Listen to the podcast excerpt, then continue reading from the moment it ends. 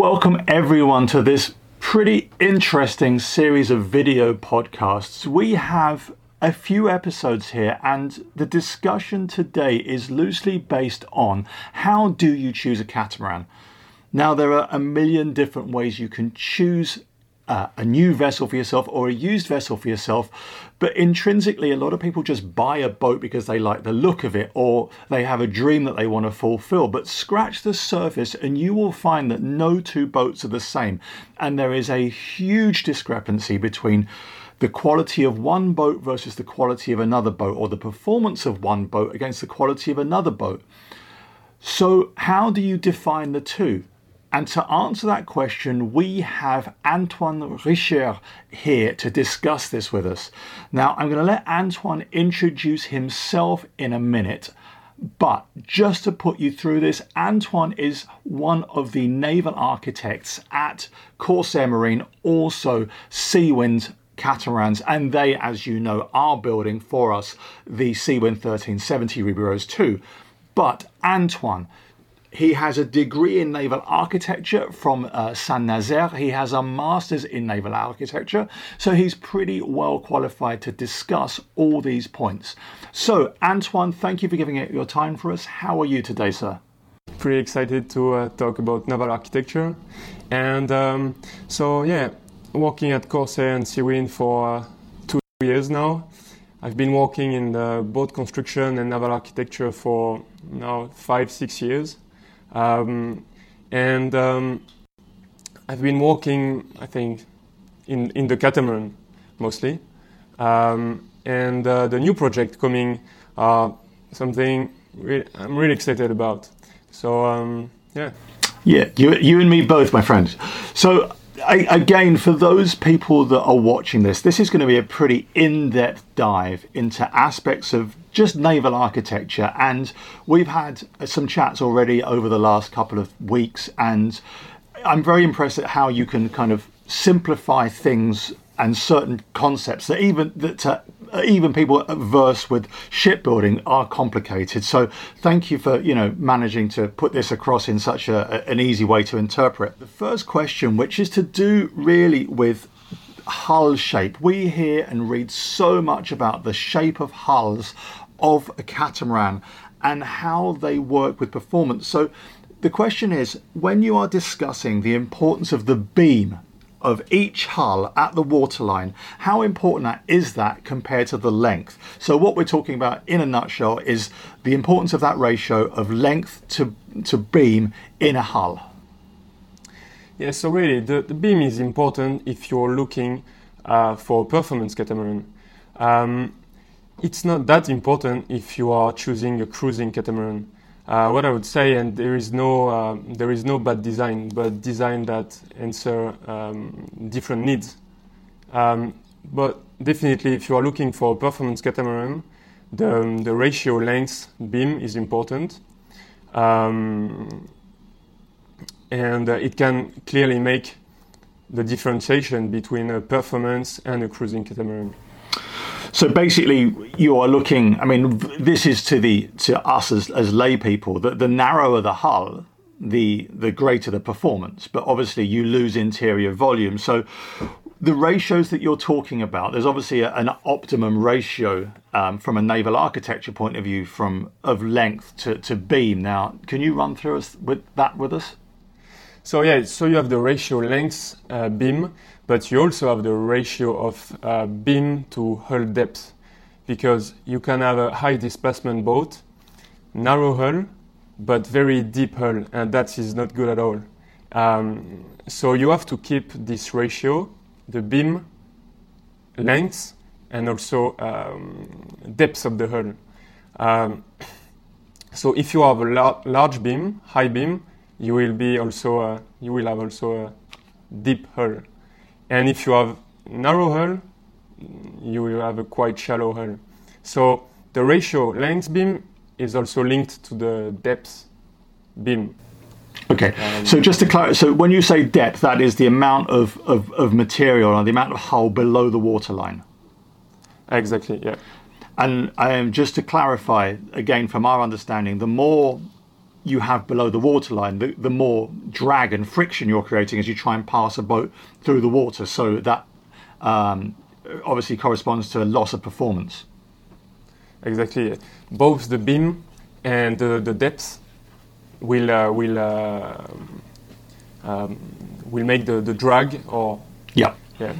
So it's to do um, with drag. So basically, what you're trying to do is reduce drag, and I'm assuming that mm. obviously the wider the hull, the the higher the boat will sit in the water. So that seems to be a ratio that you've got to get absolutely right between not having the boat sitting too low in the water because um, it's too narrow mm-hmm. and not having the boat sitting on top of the water but having so much drag from a wide hull. Is that correct? Yeah, it's correct. Um, for a cruising catamaran, you will have a large and a deep hull, but so you will move more water. Uh, you will have more wetted surface area, and the, the half entry angle of the water will be quite open. Um, and so you have more drag and your, your boat end up to be slower. But you have more comfort, more uh, floor width, uh, more head height. So, um, and uh, against that, so you have the narrow and shallow hull. Um, you will displace less water. Um, yes. And uh, you will be, uh, so you have to have a lighter boat. Um, so, uh, so basically, um, let me just run through a couple of things. So, firstly, the actual physical dimensions of this. So, what you're saying, I mean, this is to me the, the actual basic physics of it. That if you want interior volume, you have to create mm. that space, and that ultimately reduces performance. But there are yeah. ratios that we have talked about before about you know what the ratio, what the ideal ratios are, because this isn't just based on the art of it all. There's there's there's phys- there's physics in the fluid dynamics and, and and the naval architecture. So for those people that really want to deep dive into these sort of statistics, what are the ratios that you should be aiming for for a performance hull? So we can look at the numbers. You have the um, slenderness ratio.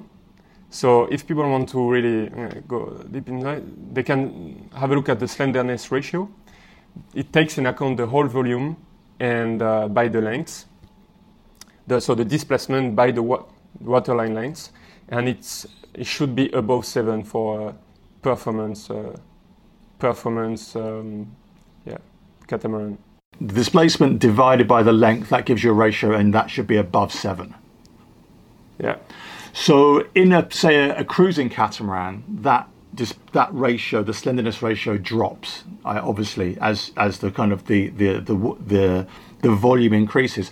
So, say, for, I mean, you obviously we're not just discussing Seawind here; we're also discussing other brands and other marks of catamaran. How low can that ratio drop to in in a modern catamaran today? If you're looking, say, at a more voluminous cruising catamaran, can drop as low as four, I'd say. And say you're so you're looking at something like four for the sort of like the big beamy kind of wallowing around you know con you know the floating apartments that people cruelly call some kind of and then if you took like the AC 72s that go and do you know the old uh, for the previous um, America's Cup their their ratio is going to be like way above seven isn't it? I mean you're looking probably I mean they're foiling so that ratio then goes up to yeah they're foiling. so they will be the part of uh, yeah. that's a complete yeah, but, different. And, and I uh, suppose, but that's easy to visualize because different. obviously we're talking a lot about drag, and it's difficult to visualize drag. I mean, I know that you've got a lot of computer modeling, but for people that watch those catamarans zipping around those circuits, you know, they are trying to reduce drag by getting literally lifting the boat, creating you know a vertical lift, and that's probably easier for for me to visualize how you are trying to kind of reduce the drag in in a different way. Okay, so that's the slenderness ratio, which mm. um, is obviously something that is built into a formula. What other ratios do you take into account when designing a hull? Yes, so you have, um, it's not a ratio, but it's a coefficient, and it's called the prismatic co- coefficient. And um, so I think we can show a, a, like an um, image to, sh- to explain, but it measures the fullness of the hull, and the higher the better for um, for a performance cruiser. So prismatic coefficient, the higher the better. Okay. So you won't find any uh, prismatic coefficient in the datasheet of uh, on the market, but um, you can uh, try to ask the naval architect. Uh, do you know what? I am just because I'm going to go at this guerrilla style. I want everyone listening to this uh, podcast, his videocast, to go when they are going to look at their boats and go and ask the dealer at Miami or Annapolis or Southampton, say, what's the prismatic coefficient of this hull? Nick and Antoine ask and just see everyone's blank faces. so uh, for those of you who, because I mean, look, the, the, the point is, I mean, joking aside, these are really important things because, you know, we have seen so many statistics about, oh, this boat can do these not, this speed, it can it can work at you know this ratio. But you know it doesn't often translate into people understanding why it works that way. And you know there's mm-hmm. so much that you don't get told. And honestly i believe that the more information people have not just in boat design but in anything if you're given the information you can make a better choice. So these mm-hmm. things are important and it does and has frustrated me for years that so little information is available. I would rather honestly go to a broker and someone tell me the slenderness ratio of the hull than tell me how many different types of fabric I can get put into the saloon. That's just me. So, okay. So mm. we've got slenderness ratio, we've got prismatic coefficient and how that affects um, performance. What else do you want to talk about? What else, what other factors are we looking at when we're designing a hull? Um, you can uh, have a look at the distance between the hull center line. The higher the better, again, because um, each hull creates wave, and when the two waves meet, it creates like a higher wave, and um, those two waves can hit the bridge deck, and uh, they cre- create more drag. Um, so the distance between opposite hulls, so you've got two hulls. It's the distance that, and so yeah. the, the, the, higher the distance exactly. between those two holes, the, the more area between there is to dissipate waves that come down, okay, under yeah. the bridge deck. Yeah, less interference, yeah.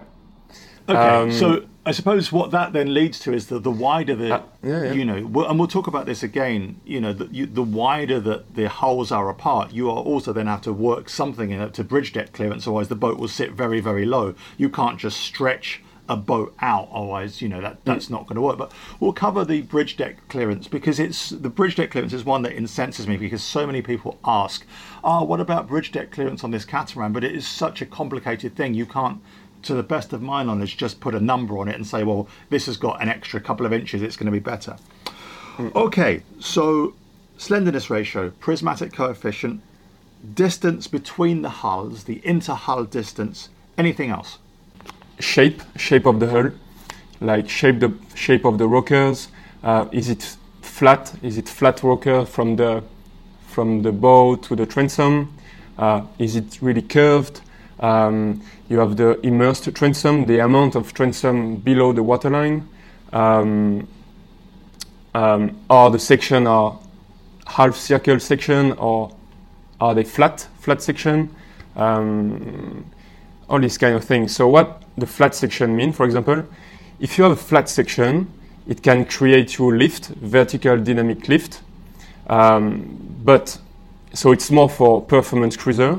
Um, you you don't really see a flat section on a on a uh, charter catamaran because that's not the best um, that's not the best um, shape to, to have the less wetted surface area. So when you say flat section, you mean if you take a, the cross section of a hull, it's actually flat at the yeah. So a cross section, yeah, not longitudinal. Yes. Like a performance cruiser would have like a U shape. Yes. And um, charter catamaran, it's uh, much more rounded, more much more curved. Okay, so the flat section increases performance exactly how? Is that just an additional lift or wetted surface? How does that work? Yeah, so uh, for the wetted surface, it's um, it's it's not it's not the best compared to the to the rounded section, but it does create a vertical dynamic lift. Uh, it helps to when when you get speed, the the whole hull is, is lifted. Okay, so interesting. And can so the righting moment. The righting. Okay. So interesting. So for the point of view of people looking to buy any catamaran, you know, you really do then need to take a look at, at cross at hull cross sections. You know, not just the glitzy and the you know the nice glossy picture of the final render. And I think it's important that you look at that because again, as I keep saying, we've seen so many statistics on this catamaran can perform, you know, at this speed, but really then you look you compare that to say the cross section of a hull and the two don't add up. And again i was completely unaware of this. I know that our current boat ruby rose has a flat bottom to her and i always thought that mm. was just to let her dry out but monohulls monohulls are different. It's not a lift thing.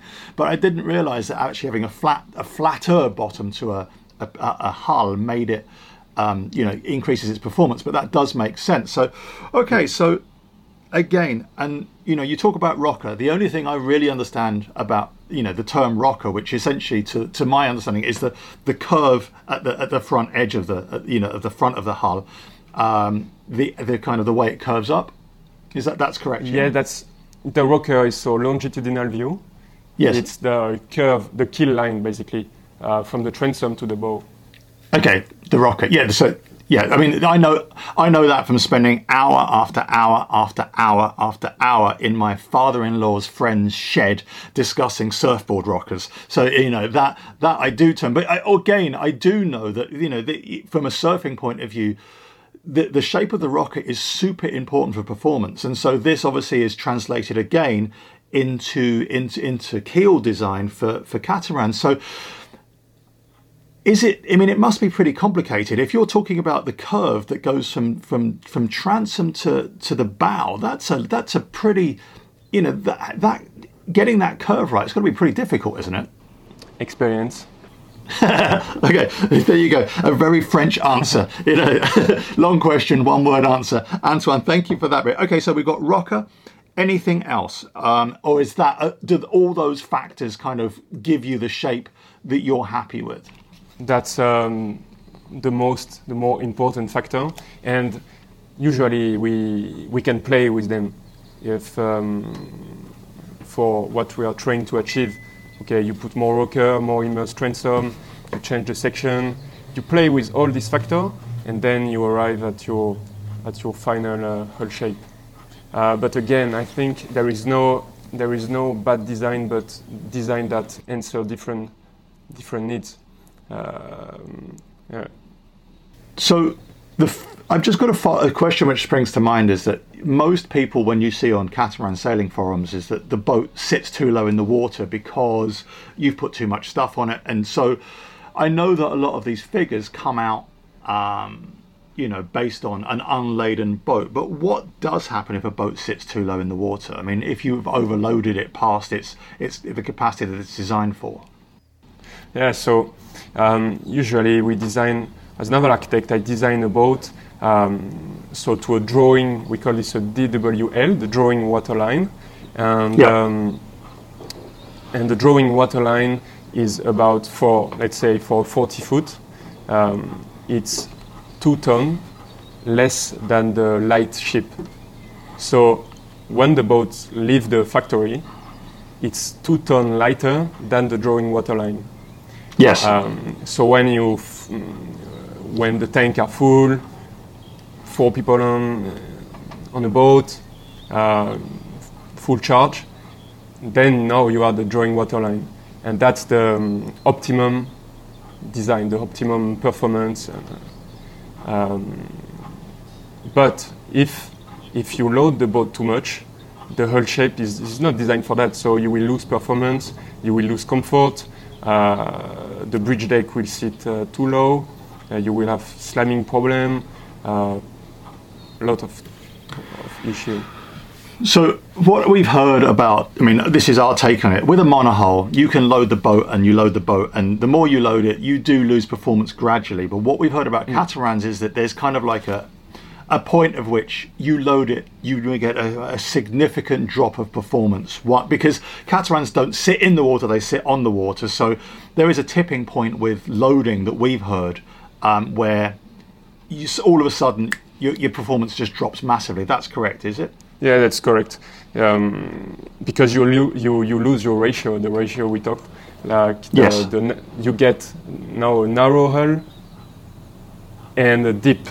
Uh, ah, okay, yeah, yeah, yeah, yeah. That, yeah, that makes perfect sense. So, yes, yeah, so the ratios of everything that we've discussed, so the slenderness ratio, the prismatic coefficient, are all because we're talking about wetted surface. It changes. Okay, th- okay, that makes yeah. sense. Antoine, that is brilliant. So that concludes part one of this video vlog.